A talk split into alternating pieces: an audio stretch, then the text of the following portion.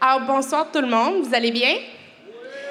Alors, euh, bienvenue à Posture Sainte-Catherine. Nous sommes vraiment heureux de vous présenter pour la première fois Rencontre avec un auteur, Patrick Sénécal, est ici pour nous parler de deux de ses romans, Malfausse 1 et Le cas des casiers carnassiers. Alors, sans plus tarder, j'aimerais ça qu'on introduise M. Jean Fuget et M. Patrick Sénécal. Bienvenue. Merci beaucoup.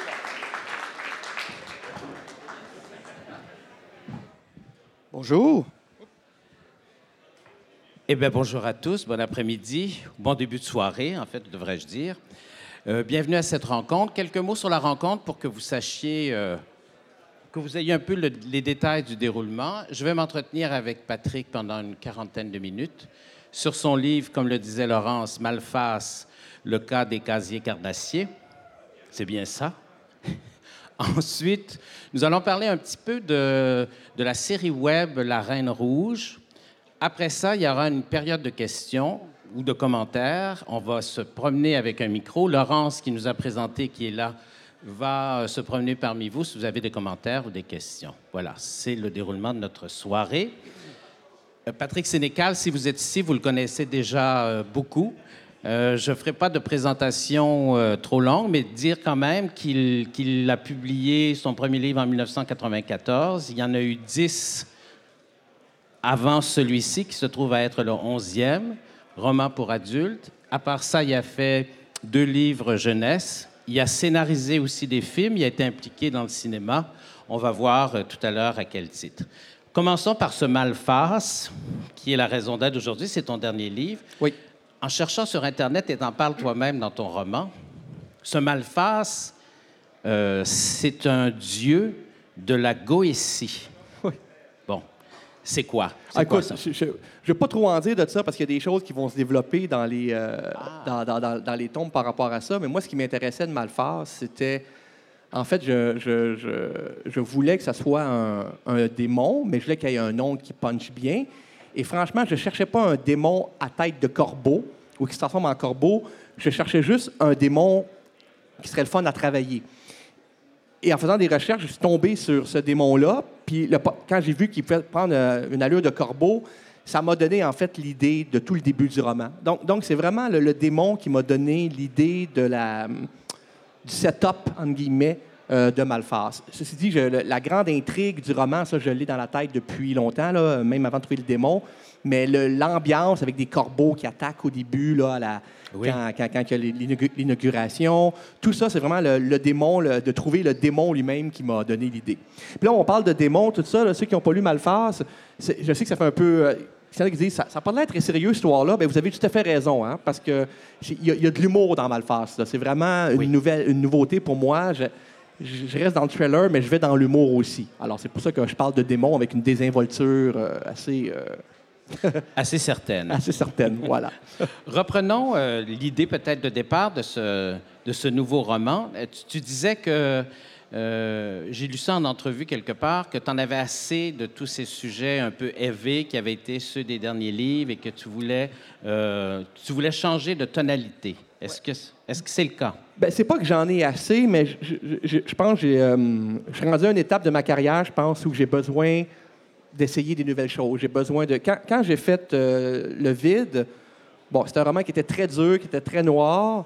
Et quand j'ai fait Help.com après, j'avais l'impression que c'était moins pire que Le Vide, mais c'est pas ça que j'ai entendu. La, plupart des lecteurs m'ont dit, je sais pas si vous êtes d'accord, c'est ce qu'ils l'ont lu, mais que c'était encore pire que Le Vide. Et là, j'entendais des réflexions du genre, est-ce que son prochain va être encore plus trash, encore plus de sexe, encore plus de... Et là, je commençais à voir, ça commençait à, m'inquiéter, ça, parce que je ne veux pas devenir l'auteur je veux pas devenir une caricature de moi-même. Je, je veux pas qu'on m'attende pour mes scènes extrêmes et tout ça. Puis je trouvais que là, il y avait un danger de tomber dans la redite, de tomber dans l'épate, de tomber dans le, le tape à l'œil et tout ça. Et j'avais pas envie de ça. Fait que je me suis vraiment donné comme défi de faire d'aller dans un autre extrême. Quand j'ai fait contre Dieu, c'est très, il est très sobre contre Dieu, il n'est pas sobre psychologiquement parlant, mais graphiquement parlant, il est très sobre. Il n'y a presque pas de sang, il n'y a, a pas de sexe, tout ça. Mais ça demeurait un roman qui était encore très déprimant. Puis je me suis rendu compte que ces trois romans-là, Le Vide, Hell.com, Contre Dieu, il y a une journaliste qui a appelé ça la, la trilogie du pessimisme réaliste. Puis j'avais, j'avais aimé l'idée parce que je me suis dit, c'est vrai qu'il y a quelque chose en commun, ces trois romans-là. Et je pense que c'était en fait ma crise de quarantaine. Je pense que j'ai traversé ma crise de quarantaine avec ces trois romans-là, dans lesquels j'allais explorer des choses très, très personnelles dans chacun des trois, surtout contre Dieu. Puis là, on dirait que j'ai fait, OK, j'ai besoin maintenant, pas depuis jamais faire des romans comme ça, on ne sait pas, on sait pas ce qu'on va écrire. Moi, je ne suis pas comme ça, je n'ai aucun plan de carrière. Mais là, j'avais besoin de m'amuser. J'avais besoin de, sortir la tête de l'eau un peu, puis de montrer un autre aspect de moi que ceux qui me connaissent pas, qui me connaissent juste comme auteur, connaissent peut-être moins, c'est-à-dire l'humour. Les gens qui me connaissent savent que je suis un gars qui peut être bien drôle, qui, aime rire puis rigoler. Mais mes lecteurs le savent pas, ça. Et j'avais envie un peu de montrer cet aspect-là. Mais bon, le naturel étant ce qu'il est, euh, ça, meurt encore, ça saigne encore. Euh, c'est encore assez trash, mais mais ça se prend pas au sérieux. Paul est encore aussi dans le fantastique, mais euh, tu sors de la crise de la quarantaine. Il ben, faut savoir que le personnage s'appelle euh, Julien Sarkozy. Sarkozy comme euh, l'ex-président français, oui. C'est un professeur qui, pour une raison, là, si vous ne l'avez pas lu, je vais raconter un petit peu l'histoire. C'est un, professeur qui se retrouve très loin de la civilisation, à un village qui s'appelle Saint-Très-Loin. Je dis village, mais c'est une petite ville de 12 000 personnes. Et dans, ce, et dans cette ville se trouve un cégep qui s'appelle Malfas. Euh, déjà dans Malfas, on entend malfaisant, on entend euh, malfaire, on entend tout ça. Et c'est vraiment très approprié puisque dans ce cégep, euh, Julien Sarkozy, qui, qui est un de ces professeurs qui se retrouvent dans ce cégep parce qu'ils sont pas très ils sont, ils sont peut-être en conflit avec la société. En tout cas, ils ont eu des problèmes dans les autres cégeps qu'ils fréquentaient. Et ils se retrouvent là, c'est un peu les rejects des cégeps. Exactement. ils se retrouvent en compagnie d'étudiants qui sont aussi les rejects des, des cégeps.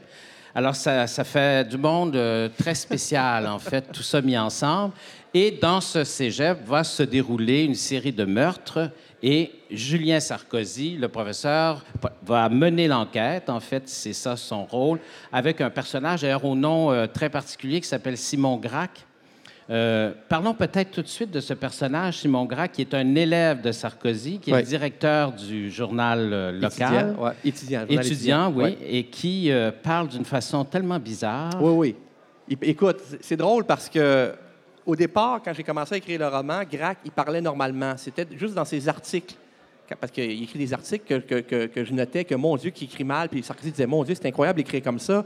la syntaxe est horrible. il n'arrête pas de il y a des pléonasmes partout, euh, il se mêle dans ses expressions. Puis je trouvais ça drôle, les quelques titres d'articles que j'écrivais, à un moment donné, je me suis dit, Colin, pourquoi je ne me paye pas la traite, puis pourquoi il ne parle pas comme ça, carrément?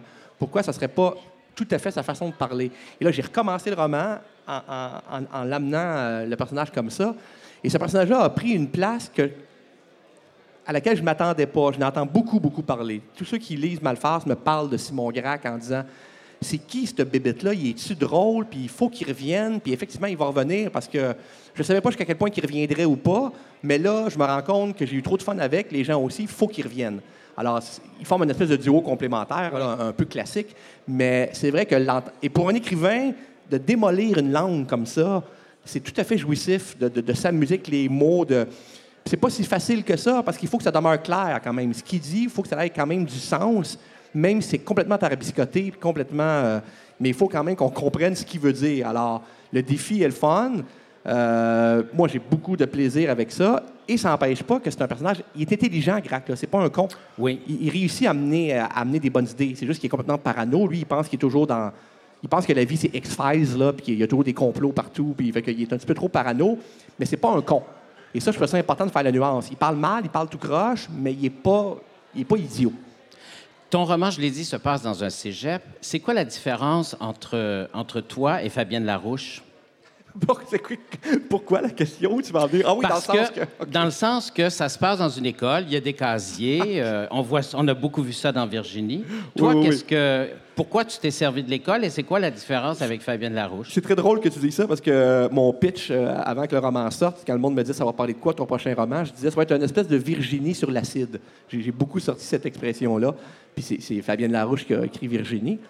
Ben écoute, la différence, c'est que moi, je ne veux pas me. Parce que j'espère qu'il y a beaucoup de différences entre moi et Fabienne Larouche quand même, mais mettons que la principale, c'est sûrement que moi, je ne suis pas préoccupé comme, comme elle l'est, là, puis elle, elle, le dit, c'est correct, là, mais elle veut vraiment montrer un portrait assez fidèle d'un milieu. Fabienne Larouche, quand, quand elle parle d'un milieu, elle, une, une de, ses missions comme auteur, c'est de parler de ce milieu-là de la façon la plus réaliste possible. Il réussit-elle, ça, c'est une autre question, mais c'est son intention. Moi, c'est pas ça que je veux faire du tout. Là. Moi, au contraire, je veux complètement flyer, je veux complètement aller. Il y a du fantastique, les personnages sont complètement déjantés, ils sont pas réalistes du tout.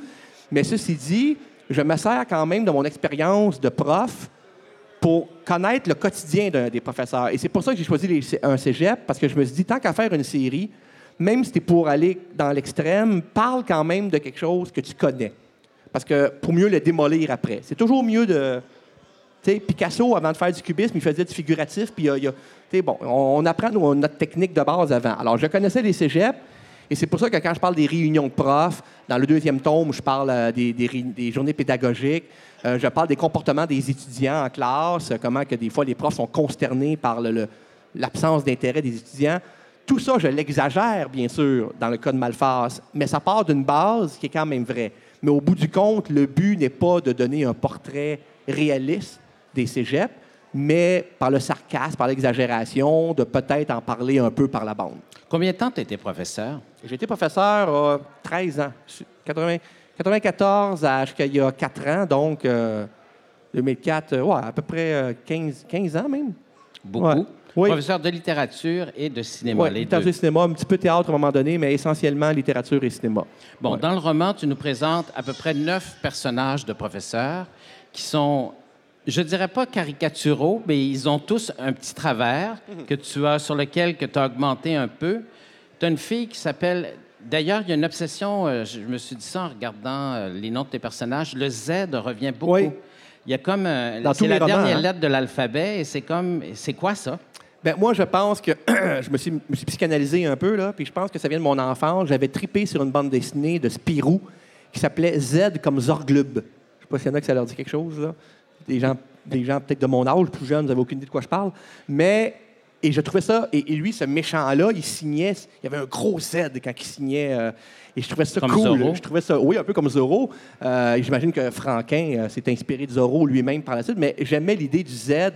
C'est une lettre qui n'est pas une lettre banale, c'est une lettre qui n'est pas une lettre normale. Et moi, de, de mettre la lettre Z dans le nom d'un de mes personnages, déjà, je le, je le marque, ce personnage-là. Et c'est souvent des personnages qui sont qui sont déjantés, qui sont pas réalistes. L'autre, que Zorn dans Oniria, mon personnage qui s'appelait Zorn, c'était un personnage aussi qui était à la limite de la caricature. C'était un méchant en chaise roulante. Tu sais, des méchants en chaise roulante, on a vu ça des millions de fois. Là. Euh, fait que oui, je m'amuse avec ça. Et dans le cas de. Là, tu penses à Zoé Zaz, évidemment, Oui, dans, Zoé dans Zaz. Malphas, qui, qui a, qui a trois. Il y a quatre Z dans son nom. Là. Zoé, puis Zaz, deux Z à la fin en plus. Alors oui, il y, y a quelque chose avec la lettre Z, absolument. Est-ce que tu t'es payé un voyage dans la langue? Euh, Quand je regarde les, différences de langage entre les différents personnages et- et dans la narration même, on passe du québécois très, très... euh, le personnage de Mingan Valère, là... euh, la- Mégane, la- ah elle est- Mégane, qu'on dit, euh, Ouais. oui, la lesbienne... euh, Eh, eh, ouais, ben, c'est plus compliqué que lesbienne dans le deuxième oui. tome, tu vas voir. là, C'est plus compliqué Ah, que ça. d'accord, C'est- bon. Il n'y a, rien de simple avec personne là-dedans. mais de toute façon, ça... ça Oh, elle parle comme un camion. Là. Elle parle comme un camion, ouais, ouais, c'est ça. C'est- épouvantable. Ben, c'est très jouissif aussi de, de se défouler comme ça. Hein? C'est- c'est- je la dernière fois que dans le langage, je m'étais défoulé à ce point-là, c'était dans, dans Alice. Euh, où il y avait la Reine Rouge qui parlait comme ça. Mais en même temps, il y a des personnages, le père Archlax, qui a même des citations latines, euh, qui est très, très, euh, langage très soutenu. Euh, oui, oui, je m'amuse avec les, les différents spectres de langage. Puis même, il y, a- il y a quelque chose, je trouve ça le fun que tu parles de ça parce que c'est un aspect que je tiens dans cette série-là. Même si c'est déjanté, même si c'est. Je, je travaille quand même la langue des personnages, je travaille l'ironie, je travaille le style de, de, euh, Sarkozy dans son humour. Il peut être très vulgaire des fois, mais en même temps, ses phrases sont très bien construites quand il est satirique et tout ça. Puis il va y avoir beaucoup, dans le deuxième tome encore plus, il y a beaucoup d'allusions littéraires. Il il va y avoir- le deuxième tome, il y a un club de lecture. Puis je fais référence à plein de livres, à plein d'auteurs, de classiques Oui. et tout ça qui vont jouer euh, leur rôle. Et dans le grand mystère de Malphas, parce qu'il y a un grand mystère dans ça, des- si on lit tous les tomes au complet, on va comprendre quel est le mystère de ce cégep-là. La littérature, il y a une place de choix. L'énigme de, ce- de- de- de cette histoire de fou-là a, a un lien avec la littérature. Et juste te donner un petit indice, et ceux qui l'ont lu, à un moment, le, le cégep sent bizarre. hein? Il y a une odeur bizarre Oui. dans le cégep. Et à un moment donné, euh, c'est euh, Mortafer, Rémi Mortafer, qui dit il dit à Sarkozy, t'as lu le parfum de Soskin? Il dit oui. Il dit, ça sent pareil comme le début du parfum. Il dit Malphas sent comme le Paris du 18e siècle. Oui. Ça, c'est un indice de quelque chose. Bon. Est-ce que ça nous mène directement à la cave? Parce que. Ben oui. Dans les... Évidemment. Évidemment. Parce que dans les romans, si vous avez lu, euh, Patrick, vous savez qu'il y a souvent une cave. Et moi qui l'ai visité il y a peut-être 20 ans, je ne sais plus à quel moment, tu écrivais toi-même à Drummondville Oui. dans ta cave. Mon Dieu, c'est vrai. C'est vrai. C'est là que c'est de là qu'est partie ton écriture, de la cave. Oui, j'écrivais dans, dans le cave chez mes parents. Je, je sais pas. je sais pas si ça vient de là. C'est sûr que la cave, je veux dire, c'est un, archétype euh, du roman de terreur qui est toujours. euh, mon premier roman, 51-50, il y a quelque chose qui se passe dans la cave. Et là, on dirait que dans Malphare, justement, comme je m'amuse avec les, archétypes, qu'il y a de l'humour, je trouvais que de reprendre le, mythe de la cave, c'était intéressant. Euh, mais c'est vrai que la cave, symboliquement, c'est l'inconscient, c'est tout ce qu'on cache, c'est tout ce qu'on... euh, puis dans un cégep, c'est d'autant plus intéressant que une cave de cégep, normalement, c'est supposé d'être... Il n'y a rien dans une cave de cégep, là, tu sais. Oui. Et là, il y a quelque chose. Évidemment, s'il y a une porte de métal, Oui. il y a- il- vous ne serez pas déçu quand il va l'ouvrir, là. Il faut, faut, faut, faut qu'il y ait quelque chose de le fun de l'autre bord. Mais d'ailleurs, on sent que. Euh, enfin, moi, tout le long, je me disais, bon, c'est sûr qu'il y a quelque chose qui se passe dans la cave. là. Vous allez le voir quand vous allez le lire, ou si vous l'avez déjà lu, vous le savez. On voit à un moment donné un corbeau apparaître, Ouais. il y a un corbeau qui parle, et puis la Ouais. porte s'en trouve, et puis on sait qu'il y a quelque chose. Mais euh, je dirais que dans ce roman-là, tu ménages tes effets, euh, tu, euh, tu retiens tes, tes informations. Ah oui. Tu les donnes au compte-gouttes. Oui. Ben oui, j'ai une Probablement série. parce que tu veux les répartir sur les quatre. Ben, c'est ça, j'ai j'ai une série à faire. Fait que faut, faut, faut pas que je dise tout le premier tome. Parce que le, le- risque d'une série, moi, quand je me suis dit, je vais faire une série, je me dis, il faut que je sache comment elle va finir. Je veux pas m'embarquer dans une série puis avoir aucune idée où est-ce que je m'en vais. Je voulais pas faire Lost. Vous comprenez? Tu sais, la série Lost, là, c'est ça qui est arrivé, là. Je pense qu'à un moment donné, les auteurs... Je pense que le titre de la série, à un moment donné, représentait l'état des auteurs, là. Il était complètement... euh, Moi, j'ai pas écouté parce que je me doutais que ça allait un peu n'importe où. Et ceux qui l'ont terminé m'ont dit, effectivement, Patrick, la fin, c'est un peu n'importe quoi. Puis, alors moi, je voulais pas aller dans le n'importe quoi. Je voulais, même si ça a l'air de n'importe quoi, je veux qu'à la fin de la série, tous les fils s'attachent. Je veux pas qu'il y ait des fils qui pendent. Alors moi, je sais exactement ce qu'il y en a de de la cave. Je sais exactement je sais pas l'histoire principale de chaque tome, mais je sais la grande histoire. Je sais comment ça va finir, je sais tout ça. Il y a des choses dans le premier tome qui sont pas là pour rien. L'autobus qui, qui- qui- qui est dans le... Le vieil autobus là, dans, dans le champ, il est pas là pour rien. Il n'y a pas grand-chose qui est là pour rien. Fait que moi, il faut que je ménage ces effets-là parce qu'effectivement, je sais exactement... Dans le deuxième tome, il y a beaucoup plus d'informations sur la grande histoire. Parce que j'en ai vraiment pas donné beaucoup dans le premier, mais là, j'en donne plus dans le deuxième. Mais encore là, vous allez fermer le, le deuxième tome, vous allez dire OK, on sait beaucoup de choses, mais on comprend rien pareil. Et ça, c'est ce- c'est un peu ce que je voulais faire. J'aimerais ça faire comme Grand Ours. Je sais pas si vous avez vu la série. T'as vu la série Grand Ours? Grand Ours, ce qui était bien fait, c'est que j'avais l'impression, après, il y avait huit épisodes, je pense, dix, je sais pas trop. Puis après six épisodes, je me disais, c'est complètement flyé, mais c'est trop flyé, ça va finir n'importe comment. C'est ça que j'avais peur. Il sera pas capable de répondre à toutes les questions. Bien, Tabarnouche, il répond à toutes. À la fin de Grand Ours, tu comprends tout, tout, tout, tout. Et ça, j'ai fait, waouh, ça, c'est vraiment cool. C'est un, peu ça que je veux faire aussi. Il y a dans le roman un personnage, euh, j'oublie son nom, celui qui est responsable. Ben, je ne devrais pas dire ça. Celui qui est, c'est le personnage du boutonneux, euh, roux, euh, Ah oui, qui le- le- s'appelle Loz. Euh, oui, Lotz. Ah. Loz. Loz. Encore, Loz. encore un Z. Un Z, oui, Ben oui, c'est- il y a des Z partout. Et On ce, et ce Loz, c'est lui qui il est, un- il est le reject de l'école, il est le Ouais. reject de l'amour. Ouais. Et, euh, et ce qui me faisait penser que ça arrive souvent. Euh, les rejects de l'amour euh, vont se venger Oui, oui. dans tes romans. C'est comme une... C'est un vieux thème, ça aussi. Là. J'ai pas inventé ça, là, que le, le- le- le gars dans une école, justement, qui était. Il y a beaucoup de films d'horreur pour ados que celui qui. Le tueur, c'est le, le reject qui se venge.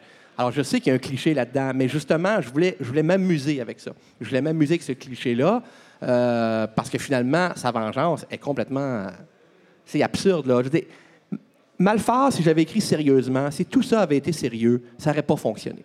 C'est trop tiré par les cheveux, je veux dire, euh, des, des casiers ensorcelés que quand tu tournes, la ma- quand tu tournes le truc, euh, il y a des démons qui viennent chercher. Bon, je ne vais pas trop en dire, mais en tout cas, il y a- il y, a quelque chose que, si tu lis ça au premier degré, tu vas rire de toute façon parce que tu vas dire, franchement, ça n'a aucun sens. Et je pense que c'est pour ça que je me paye la traite parce que comme c'est en humour, comme il y a de l'humour, je peux aller assez loin dans les, les idées folles. Je peux me payer la traite.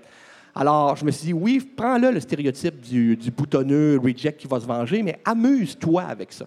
Amuse-toi avec ça. Puis en plus, à, bon, à la fin, euh, non, ça, je peux pas le dire. Non. Je peux pas Ah, le là, dire. On est rendu au tombe Mais deux, oui, là. on, parle, on parle de stéréotypes avec lesquels je veux m'amuser. Ça, c'est clair, clair, clair. Est-ce que c'était ça l'idée de départ quand tu as commencé? Est-ce que tu t'es dit, euh, je veux m'amuser, alors je vais prendre plein de stéréotypes et je vais jouer avec? je ou vais les pousser à l'extrême? Oui, ben, ben, c'est-à-dire que les personnages, je voulais prendre des, des personnages vraiment déjantés, mais l'intrigue, je trouvais ça le fun de partir avec une intrigue de vengeance dans une école. Parce que justement, c'est quelque chose qu'on voit tellement souvent que je me dis, donne le ton en, ridiculisant un peu ce genre d'intrigue-là. Dans le deuxième tome, là, c'est une autre intrigue complètement qui, je pense, est plus. euh, là, là c'est pas une caricature de quelque chose. Là, là j'introduis plus dans le deuxième tome la place de la littérature, la place importante de la littérature dans cette série-là. Parce que, comme je disais tantôt, je veux qu'il y ait un hommage à la littérature en plus là-dedans. Malgré toutes les folies de cette série-là, j'aimerais ça qu'on sente que je rends hommage à la littérature aussi. Il y a plein de livres que je nomme des extraits. J'espère que ça va. J'aimerais ça, moi, que des gens, en lisant ça, aient le goût d'aller lire les livres dont je parle. Il y a, il y a quelque chose d'important pour moi là-dedans, euh, dans, dans ce grand projet-là. Il y a déjà d'ailleurs des choses très ironiques. là. On parlait tout à l'heure du personnage de Grac. là.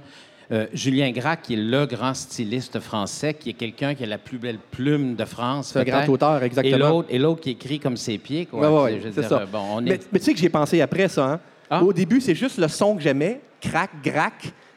Puis, bon, genre 20 secondes après, je vais être, ben oui, mais il y a un auteur qui s'appelle Grac. Puis je me suis dit, je le garde dessus à cause de ça? Je dis, est-ce que le monde va penser que je veux rire de l'auteur? Puis c'est c'est pas le cas du tout. Mais là, il était trop dans ma tête, là. J'aimais trop ça comme son, Grac. Puis j'ai dit, tant pis, je le garde, même si, euh, même s'il y a un auteur connu qui s'appelle comme ça. C'est, pas, c'est pas grave. Il y a quelque chose de, dans le ton du livre qui, qui est très lié à l'adolescence.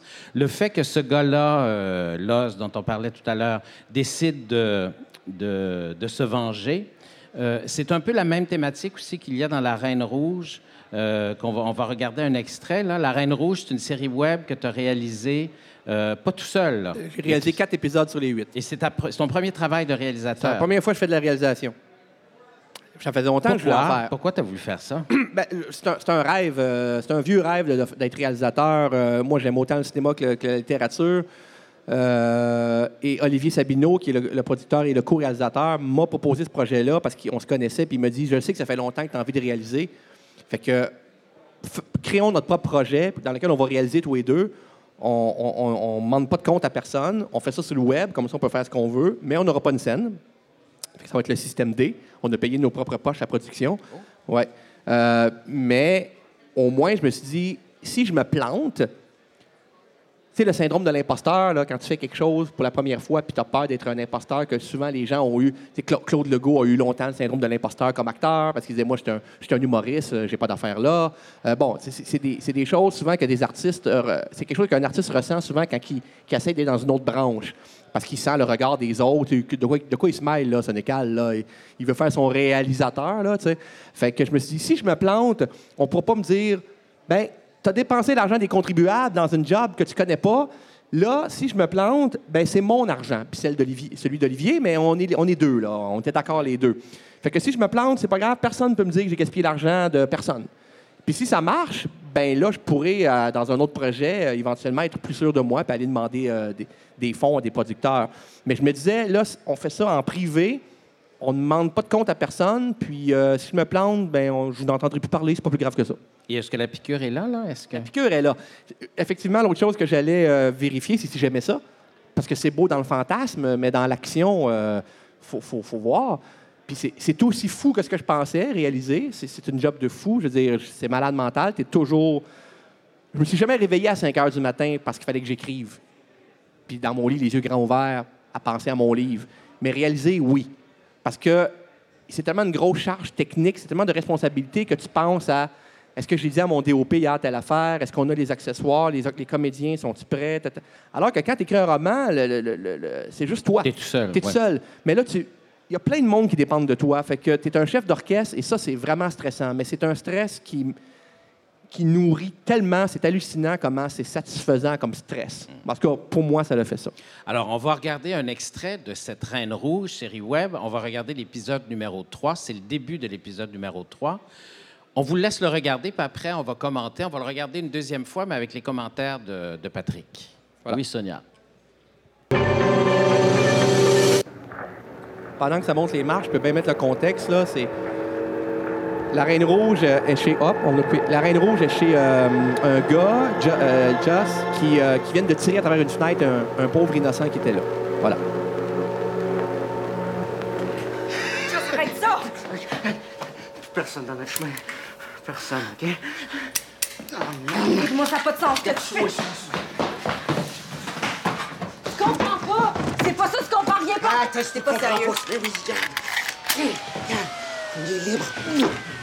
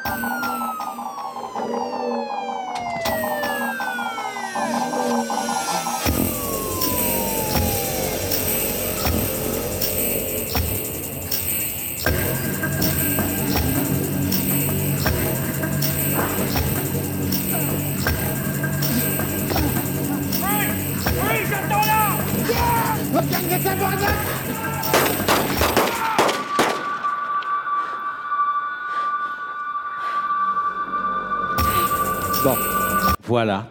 Là, on peut le regarder une autre fois, pas de son, puis moi, je, je vais commenter par-dessus. Oui, tu vas commenter. Peut-être dire pour que les gens soient situés, là, le personnage, c'est la Reine Rouge, c'est cette jeune fille. C'est une adolescente. Euh, c'est une adolescente qui est la fille de, je crois qu'il s'appelait Jacques, Jacques Beaulieu. Jacques euh, Lemieux. Beaulieu. Beaulieu, merci. Jacques Beaulieu, qui était un personnage de 51-50 rue des Ormes, donc le premier roman de Patrick. Et si vous vous souvenez bien, encore là, ça se passait dans une cave. Il y avait, euh, il y avait un jeu d'échecs.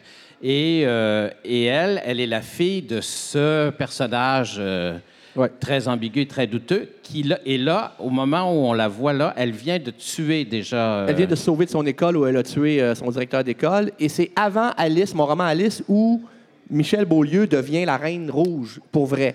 Alors, la série, c'est un peu ce qui se passe entre les deux. C'est un peu ça l'idée. Voilà. Maintenant, les commentaires sur. euh, c'est Ouais. toi qui as tourné, là. Non, c'est hein? moi, c'est moi qui ai tourné cet épisode-là. La- la- je voulais montrer ce début-là parce que je- c'est c'est un plan séquence. Au cinéma, un plan séquence, c'est quand tu tournes une scène qui n'a pas de coupure.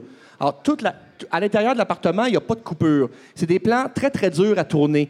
Et quand on n'a pas une scène, c'est un peu fou. Fait qu'on s'est. Mon, mon, mon, DOP disait malade de vouloir faire ça. Là, imaginez que cette scène-là, il y a plein de monde dans la maison, mais il faut les cacher parce que la caméra, elle monte toute de l'appartement. Fait qu'à chaque fois qu'on bougeait, la caméra, il y a plein de monde qu'on court tout en arrière de lui. Moi, là, je suis là avec 4-5 personnes, on court, en, on court en arrière. Pendant ce temps-là, le monde dehors va se cacher ailleurs parce que quand il va sortir, on va voir dans le corridor. Alors lui, il va sortir là. Là, tout le monde se place. Moi, il faut que je recule en même temps. Et là, le monde est caché dans le coin là qu'on n'a pas vu tantôt. Là, il faut passer vite parce qu'il y a du monde qui sont là, voyez-vous. Le caméraman, il mesurait 6 pieds et 5. Il était méga grand. Alors, il se cognait partout. Là, vous allez voir, il va se pencher, il va reculer de reculons. Il y a deux gars qui le tenaient et qui le tiraient par la ceinture pendant qu'il recule de même, pendant qu'elle s'en vient. C'était extrêmement complexe, mais ça donne une, ce qui est fun de ce plan-là, c'est l'urgence. C'est qu'on ressent l'urgence en même temps qu'elle. On est dans une espèce de. et les coups de fusil, évidemment, on les rajoutait après. Et là, le plan arrête quand elle sort. Là, on tombe vraiment. Bon, là, le plan séquence est fini. Si on a fait ça une autre journée. Et là, la personne qu'elle va tuer en bas, je ne sais pas si vous l'avez reconnue. Avez-vous reconnu, c'est qui, cette femme-là? Passe-partout, vous avez regardé ça C'est Passe-Partout. Alors, passe-partout se fait frapper la tête à mort sur un mur de briques. Et je vous jure, ça, c'est une idée d'Olivier. Le sang est racheté à l'ordinateur en passant. Euh, Olivier trouvait ça très drôle, et moi aussi, qu'on tue passe-partout. Et elle, elle tripait. Marie était vraiment contente. Elle, à chaque fois qu'elle peut faire un rôle où qu'on vient briser son image de passe-partout, elle est bien ben, est bien contente parce que ça y a collé à la peau tellement longtemps. Fait que elle, de voir la face pleine de sang, elle a trouvé ça bien, bien trippant. Elle a eu bien du fun. Ça a été très, très drôle cette journée-là, malgré les, les scènes euh, d'horreur. Et la finale, Marc Beaupré, qui est un comédien connu, qui est un très bon comédien, ils ont tout fait ça gratuit. hein. Les comédiens ils ont été vraiment cool. Et la fusillade finale, c'est tout aussi le sang, tout ça, c'est racheté à l'ordinateur. Alors, ce qui est merveilleux aujourd'hui, c'est que même si on n'a pas beaucoup d'argent, l'ordinateur, maintenant, ça coûte tellement pas cher que tu peux rajouter des effets spéciaux. Tu peux faire ça dans une maison maintenant. Là. Je veux dire, un kid peut, à la limite, faire ce qu'on a fait là sur ordinateur s'il est le moindrement doué. Et ça, c'est intéressant maintenant parce que je trouve que ça démocratise le cinéma. C'est que tu n'as plus besoin d'avoir des millions de dollars pour faire des effets spéciaux qui sont, qui sont plus compliqués. L'argent, ce qu'on aurait fait avec l'argent, c'est bon. On aurait fait plus de jours de tournage. On aurait pu pratiquer plus le, le meurtre de, de passe-partout. Moi, j'aimerais ça que ce soit un peu plus violent. On aurait pu refaire la- la- la- le plan séquence, il aurait peut-être été un peu plus fluide. Bon, des choses comme ça. Mais grosso modo, les effets spéciaux, les, choses comme ça, si tu es bien équipé à la maison, tu peux, faire pas mal d'affaires. L'argent, ce que ça permet, c'est le temps avec les comédiens, le temps de tournage. Puis ça, ben, ça fait une ambiance qui est plus fun. Est-ce que tu veux dire, parce que quand on voit ça pour la première fois, je pense que c'est un peu peut-être votre réaction, là, on trouve ça quand même assez violent, là, ce qu'on voit? Euh, ça se tue, euh, passe partout sur le mur. euh, bon, Euh, est-ce que tu t'es retenu comme réalisateur? Ben, c'est- je me, je me retiens. C'est comme quand j'écris mes romans. Je, je me suis rendu compte que quand je montrais une scène de violence, je voulais vraiment. Je voulais dire, je, je veux que ça serve à quelque chose. Michel, quand elle tue cette femme-là, c'est que c'est la première fois qu'elle tue quelqu'un qui n'a rien fait. Et c'est ça qu'elle réalise, là. Elle réalise qu'elle vient de tuer une femme qui. Pourquoi je l'ai tuée, cette femme-là? Elle voulait m'empêcher, oui, mais c'est la deuxième personne qu'elle tue dans sa vie, puis elle se rend compte qu'on va la voir seule dans, une chambre d'hôtel après, puis elle va pleurer un peu. C'est- Elle trouve pas ça cool, là. Elle trouve pas ça cool de tuer du monde. Alors que le gars, lui, il est vraiment psychopathe, puis elle est en train de se demander est-ce que c'est ça que je veux comme vie? Je veux-tu devenir un psychopathe comme lui qui tue plein de monde sans raison? Alors pour moi, la violence l'ébranle, elle, mais le but, c'était aussi d'ébranler. Comme le spectateur devrait être ébranlé, ben le personnage l'est aussi. Mais montrer, parce qu'on peut en mettre toujours plus de violence. On aurait pu y faire péter la tête le mur, puis un œil qui sort, puis tout ça. Mais ça, je trouve ça ridicule, je trouve ça grotesque. Quand tu insistes trop sur des scènes comme ça, le risque, c'est d'éclater de rire. Alors, moi, pour moi, c'était l'impact qui était violent, c'est ça, de voir le sang après d'en face, mais de, montrer euh, la tête qui explose, puis le cerveau qui coule. Franchement, ça, je trouve, trouve pas ça très intéressant. Mais est-ce qu'il y a quelque chose en toi qui est attiré profondément par les situations limites? Ben, je pense que oui. Je, je pense que j'ai pas le choix de dire oui parce que sinon, euh, en fait, c'est un constat que je fais par, par après coup. C'est un constat que je fais une fois que j'ai une fois que j'ai lu. Comment je te dirais ça? Je suis rendu à 10 romans, je regarde ce que j'ai écrit, puis c'est toujours des personnages qui, qui vont au bout de quelque chose, toujours des personnages qui sont on the edge, qui sont toujours, qui atteignent un point de non-retour. Il y a quelque chose là-dedans qui me fascine. J'imagine qu'à travers ces personnages-là, j'explore mes propres limites, j'explore mes propres démons. Je ne sais pas. Je ne veux pas avoir l'air non plus trop philosophe là-dessus parce que mon premier but, c'est toujours de raconter une bonne histoire.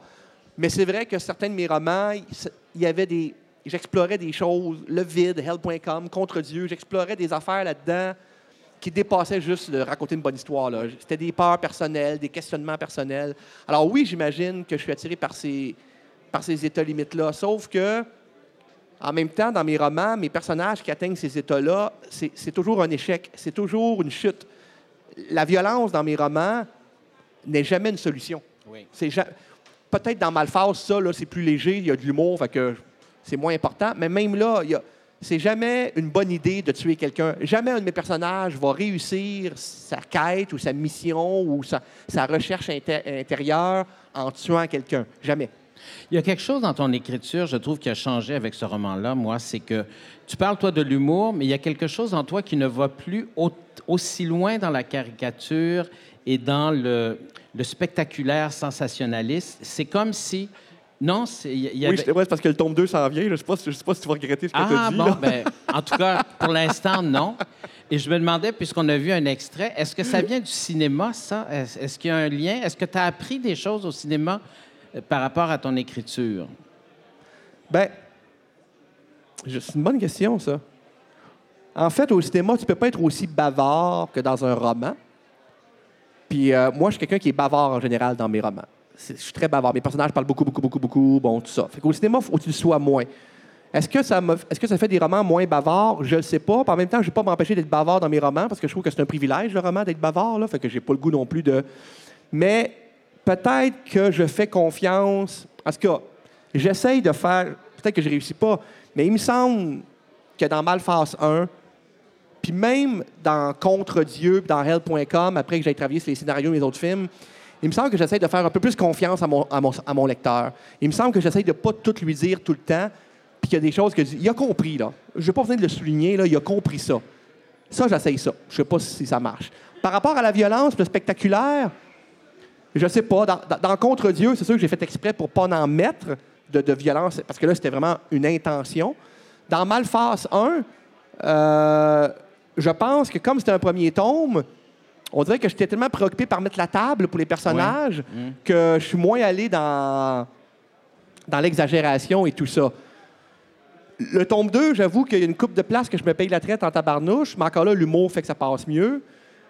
Mais j'ai un naturel en moi, tabarnouche, qui aime l'extrême, qui aime. Il y- a quelque chose de grand guignolesque en moi que je pense qu'il faut que j'assume. Oui. Que je pense. Et tout en sachant que ça peut.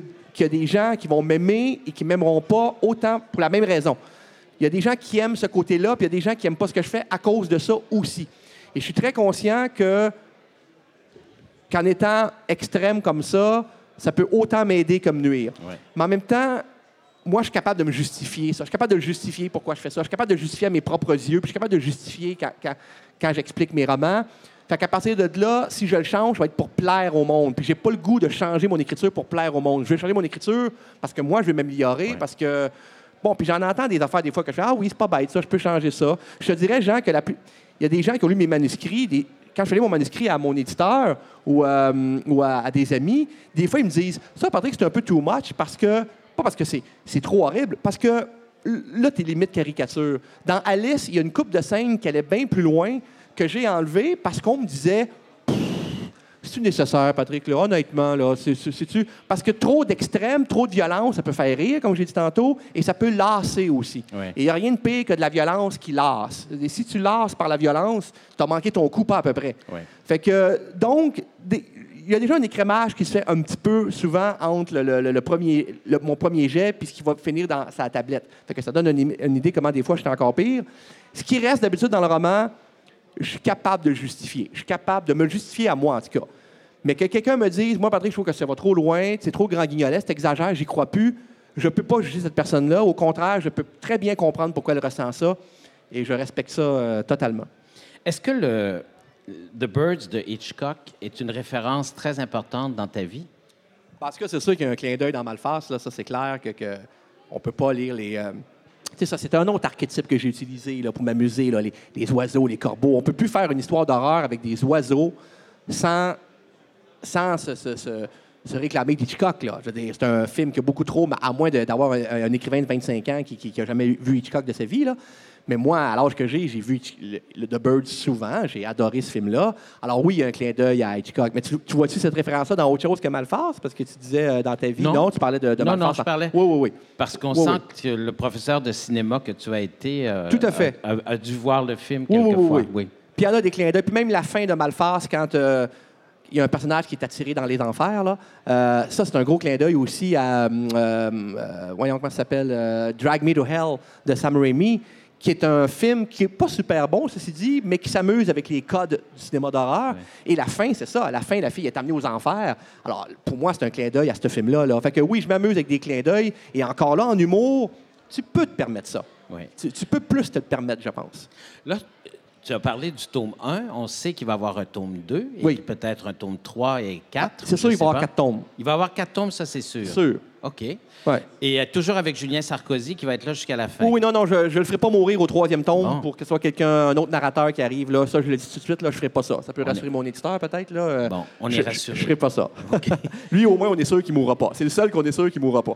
Dans le, dans le premier, on l'a dit, euh, il y a, en tout cas, il y a quatre personnes qui meurent là, dans l'intérieur de ce cégep.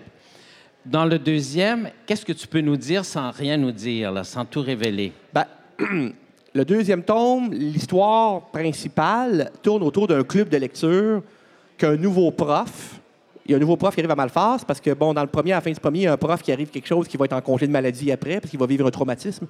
Euh, donc, il y a un nouveau prof qui vient le remplacer et ce nouveau prof-là va créer un club de lecture dans le, dans, le cégep. Euh, et en passant, ce personnage-là, pour ceux qui ont lu Alice, c'est un personnage qui, que je récupère d'Alice. Je vous dis pas lequel, ayez du fun à trouver c'est lequel.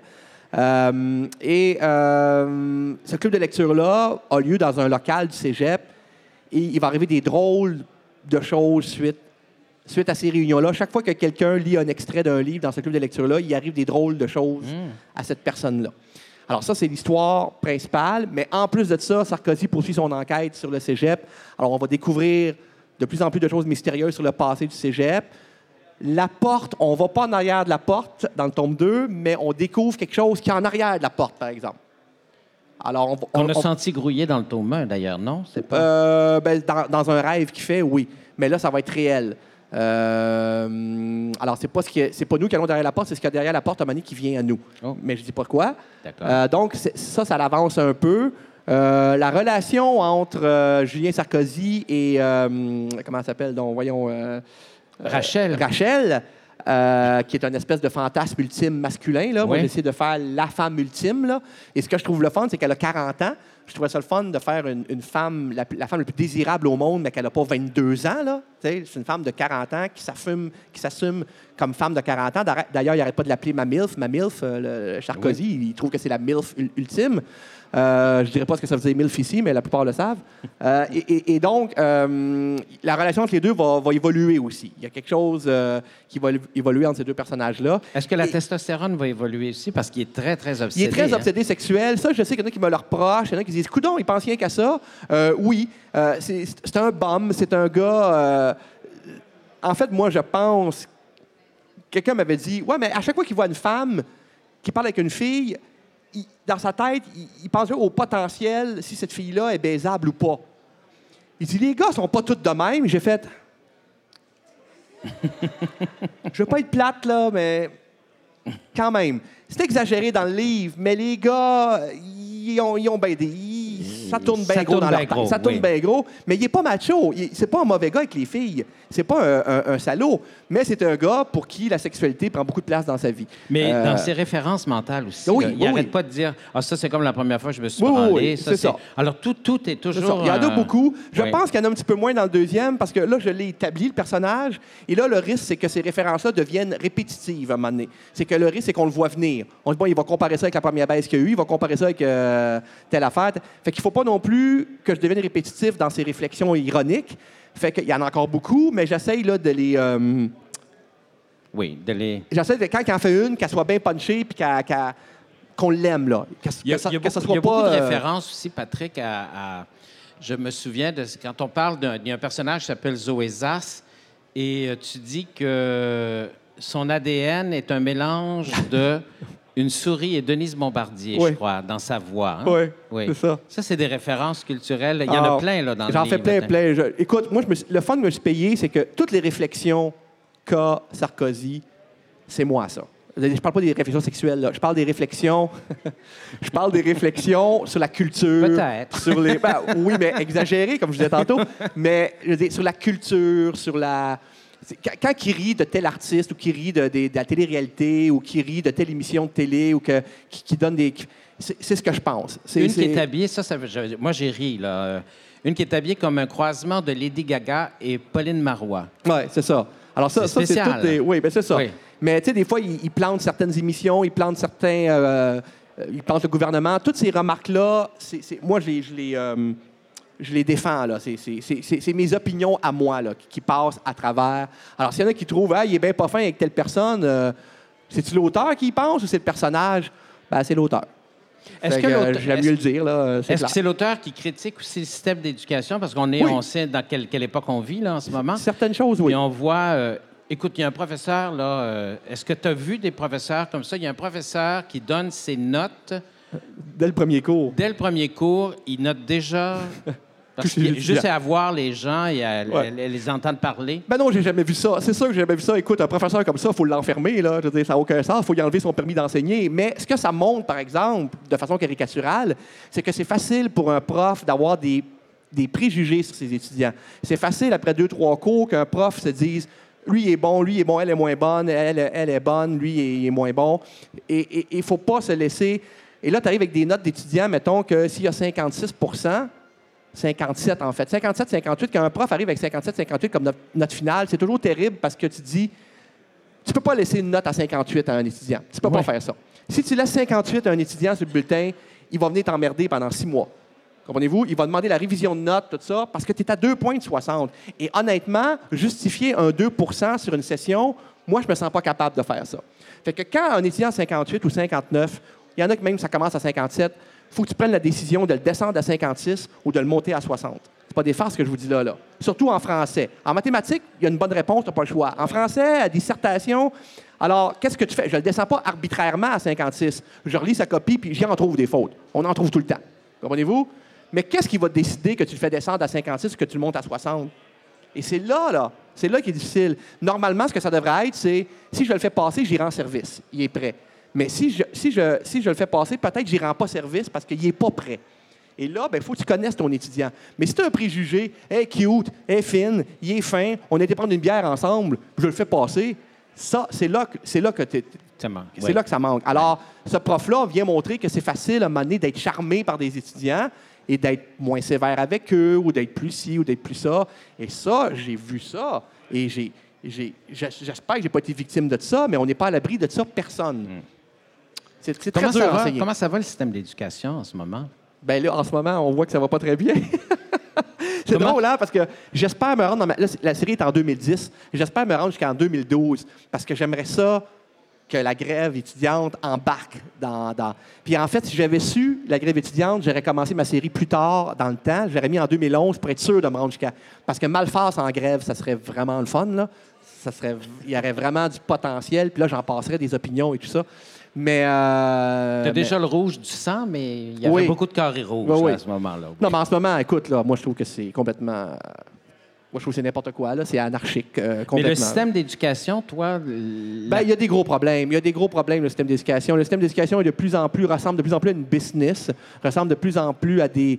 De plus en plus, le, le- on veut former des étudiants qui vont être capables de travailler dans les entreprises après. Les, entreprises ont de plus en plus d'attentes de la part des étudiants et de plus en plus, les profs ont la pression de former pas des citoyens éduqués, des, des citoyens spécialisés en telle, telle chose. Donc, tu as plein d'étudiants qui sortent des cégeps en ce moment, qui sont hyper spécialisés en informatique, mais qui n'ont jamais lu ou presque un roman de leur vie, ou qui n'ont jamais euh, écrit une opinion valable sur quelque chose, ou qui ont... Ou qui sont... Alors, la culture générale est en chute libre, et moi, je trouve qu'on est en train de former de plus en plus des incultes spécialisés. Et ça, c'est pas très, c'est pas très Ouais. euh, le fun, ce que je vous dis là, là, mais c'est un constat que la plupart des profs de cégep font. D'accord. On a peut-être des commentaires là-dessus ou des questions. Si vous avez, euh, si vous souhaitez euh, poser des questions à Patrick, c'est l'occasion. Laurence a un micro dans les mains. Elle va, si vous levez la main, elle va se rendre à Ayez vous. pas peur du micro. Je sais que les Non, gens non. souvent sont intimidés par le micro, là, mais.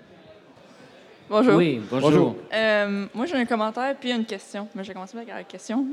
Euh, Est-ce que vous pouvez nous dire si vous avez des projets de cinéma pour les euh, adaptations des livres? Genre... Euh, oui, mais des- en cinéma, un projet, c'est un projet. Ça veut dire qu'il n'y a rien de sûr. Alors, il y a un- le projet le plus avancé en ce moment, c'est un projet qui. C'est un, un- un scénario original qui vient pas d'un de mes romans. C'est un scénario que j'ai écrit exprès pour le cinéma. Ça, c'est bien excitant. C'est bien plus fun d'écrire un scénario original qu'une adaptation, en passant, là. Bien plus fun. Euh, ça, c'est assez avancé. On, on a fait un deuxième dépôt. On attend une réponse pour une deuxième fois. La première fois, on s'est fait dire non, ce qui est assez normal. Là, on attend la réponse de la deuxième fois. Quand tu dis on, c'est qui? C'est- Téléfilm Sodec. Les, les- les premiers dépôts. euh, Oui, mais tu fais le pas. film avec qui? Ah, euh, ça serait Jean-François Pouliot, le réalisateur, celui qui avait fait La Grande Séduction. Donc, ce serait un genre complètement différent pour lui. C'est un thriller, c'est autre chose. Puis on a bien du fun tous les deux. C'est- euh, bien intéressant. C'est un, un thriller policier. C'est une enquête policière sur un tueur en série. Euh, ça a l'air vraiment pas original, dit de même, mais euh, il arrive toutes sortes d'affaires qui font que ça sort de l'ordinaire, évidemment. Ensuite de ça, il y a mon premier roman pour enfants qui est assez avancé aussi. La, version finale scénario est presque finie. Euh, ça aussi, c'est le fun, un film pour enfants avec du fantastique puis de la sorcellerie. euh, au Québec, ça serait cool. Un peu à la Tim Burton, avec 300 fois moins d'argent. Mais bon, c'est la vie. Il y a un projet sur Hell.com, il y a un projet sur le vide, il y a un projet sur Oniria, mais c'est des projets. Et moi, je ne participe pas à ces projets-là. Euh, je ne fais pas les adaptations, ça ne me tente pas. En ce moment-là, ça ne me tente plus d'adapter euh, mes, mes- propres scénarios. J'ai trop de projets, la série, bon, tout ça. Puis euh, je suis rendu moins paranoïaque. Là. Je suis capable de faire confiance maintenant à d'autres scénaristes. Là.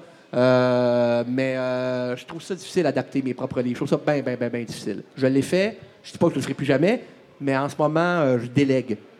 Fait que c'est ça. Et on aimerait bien ça faire la série 2 de La Reine Rouge. Mais là, il faut trouver un producteur parce qu'on ne fera pas ça. On ne paiera pas de nos poches une deuxième année. Là. Puis l'équipe technique ne nous fera pas ça gratuit une autre fois. Là. Ils sont bien fins, mais il y a une limite à être fin. Là. Je veux dire, à un moment donné, il faut manger aussi. Là. Alors, on cherche des producteurs. OK. Parce que moi, mon préféré, c'est hell.com. C'est pour ça que je voulais juste savoir euh, ça surtout. là. Ouais, ben, il y a un projet sur elle.com. OK. Ouais. Et euh, commentaire, euh, vous êtes mon auteur préféré, Ouh, comme tout le monde beaucoup. pas mal ici. Euh, moi, c'est ça, moi, je les ai lus comme dans un ordre euh, spécial, là, pas en ordre chronologique. J'ai commencé par hell.com, puis ça fait comme le vide. C'est comme, eh. Ben, c'est pas grave, ça. Mais c'est le fun. Puis j'ai conseillé vos livres à comme plein de monde, mon chum, euh, plein de monde, des amis. genre. T'es une bonne agente. Merci beaucoup. Merci. Merci. Euh, oui, par rapport à L.com, justement, je rebondis. Euh, vous avez dit dans une entrevue que vous étiez inspiré de Hostel. De? Hostel? Hôtel? Inspirer. Ben, Enfin, inspiré, Je, je disons vais que- rectifier après, mais continue. Ouais, mais disons que l'idée, euh, en tout cas, vous avez peut-être inspiré pas tant le film, Ouais. mais je voulais savoir justement, euh, justement en quoi l'idée vous avait intéressé, qu'est-ce que vous avez voulu en faire, peut-être de plus ou de moins que le film? Enfin, The Hostel, ben, bon, Ouais. c'est ça. The Hostel, que l'auberge en français, là, qui est un film d'horreur, je ne sais pas si qui ont vu ça, où justement, c'est des gens qui payent pour aller torturer du monde. C'est des gens très riches qui payent pour aller torturer des gens. Je trouvais l'idée bien bonne. Je trouvais l'idée bien intéressante parce que, à mon avis, ça existe. Moi, moi, moi, moi, j'imagine toujours le pire dans l'être humain. hein. Moi, je pense que l'être humain est, est capable du pire partout, n'importe où. Puis bon, puis je pense qu'il y a des gens très riches et très puissants à un moment donné qui deviennent un peu fous avec leur argent puis qui, qui pensent qu'ils sont au-dessus des lois puis de la morale et tout ça. Et là, quand, quand j'ai loué le film, j'étais très déçu par le film parce que je trouvais justement qu'avec une si bonne idée, ils ont juste fait une espèce de film d'horreur, trash, ou que ben. En fait, on est, on est du point de vue des trois victimes. Qui, qui sont trois épais en plus, fait que donc ils se fassent torturer, on n'en a rien à foutre, ils sont tellement caves qu'à la limite on se dit vous méritez rien que ça. Et, et finalement, ils réussissent, il y en a un qui réussit à s'en sortir en déjouant ce système-là de manière complètement ridicule. Et ça devient finalement un film de massacre où on se court après, puis c'est pas très intéressant.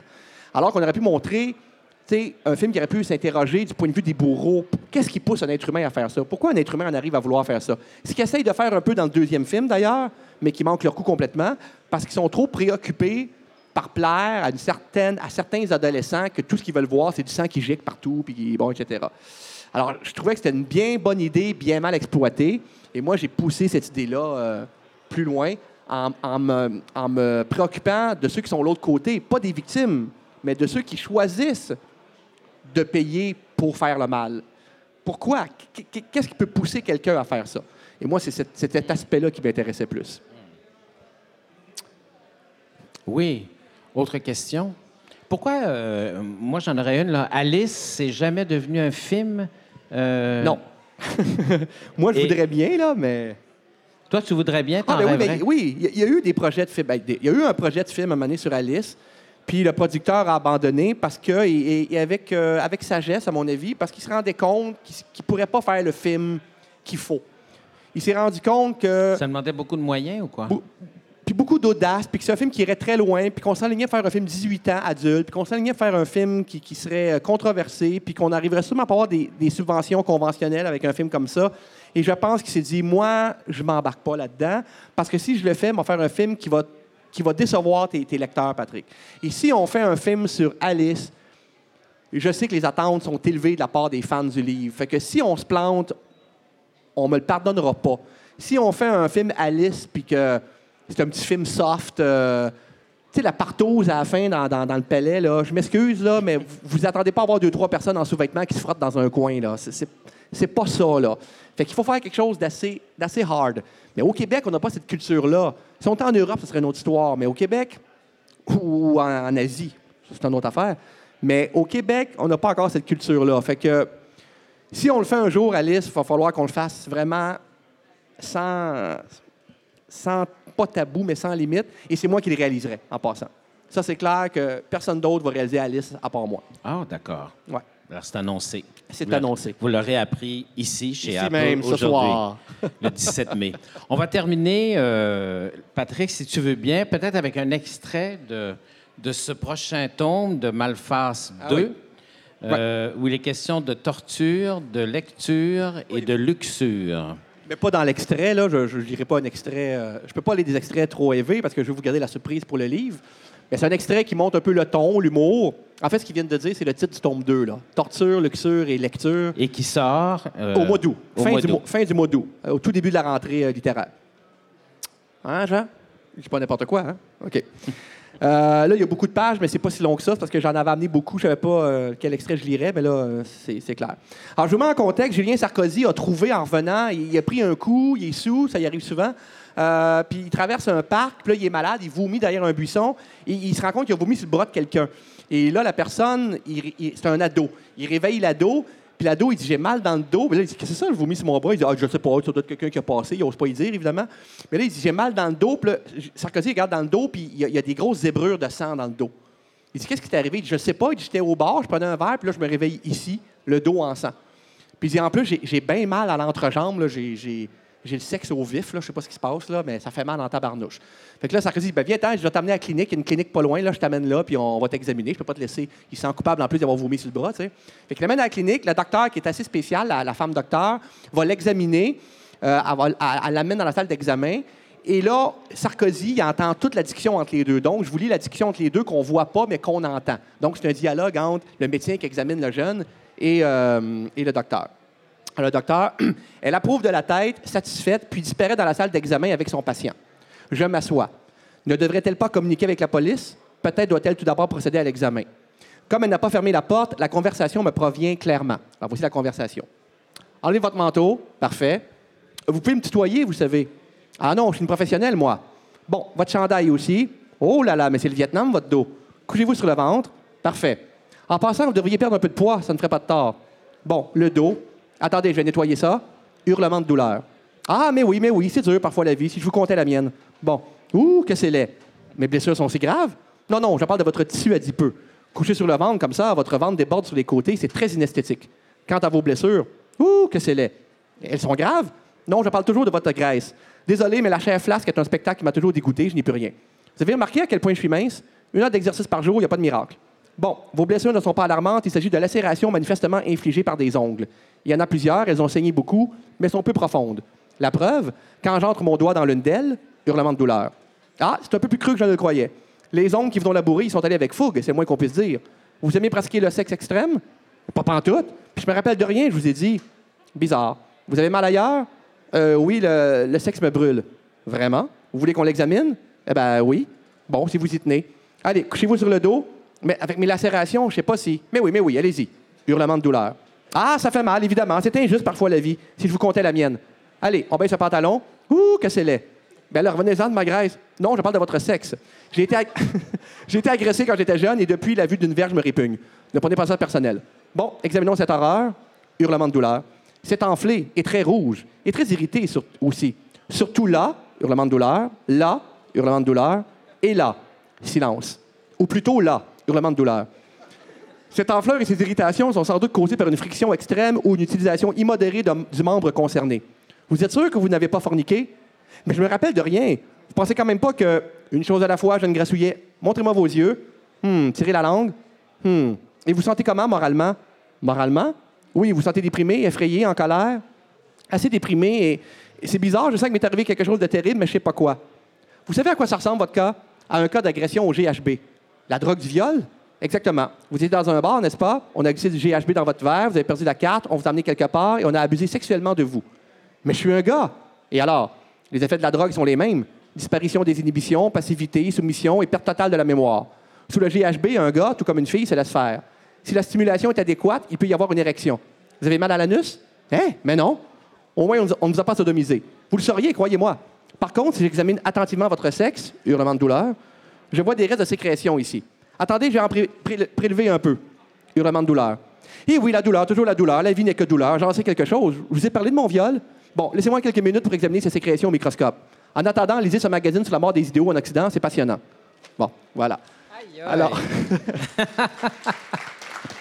Et ça, en passant, Ça promet. c'est un hommage littéraire. Je ne sais pas, Jean, si tu as lu euh, de, de, de, de Romain Gary, au-delà de cette euh, limite, votre étiquette n'est plus euh, ah non, valide. c'est sur la fin de sa vie, là. oui, oui. Il, va, il va à un moment donné se faire examiner parce qu'il y a de la misère avec la bandaison et tout ça. Et il va se faire examiner par un docteur qui est comme ça, un docteur très froid, très. Et c'est un dialogue entre les deux. Il lui parle du sexe comme si on parlait de l'armée.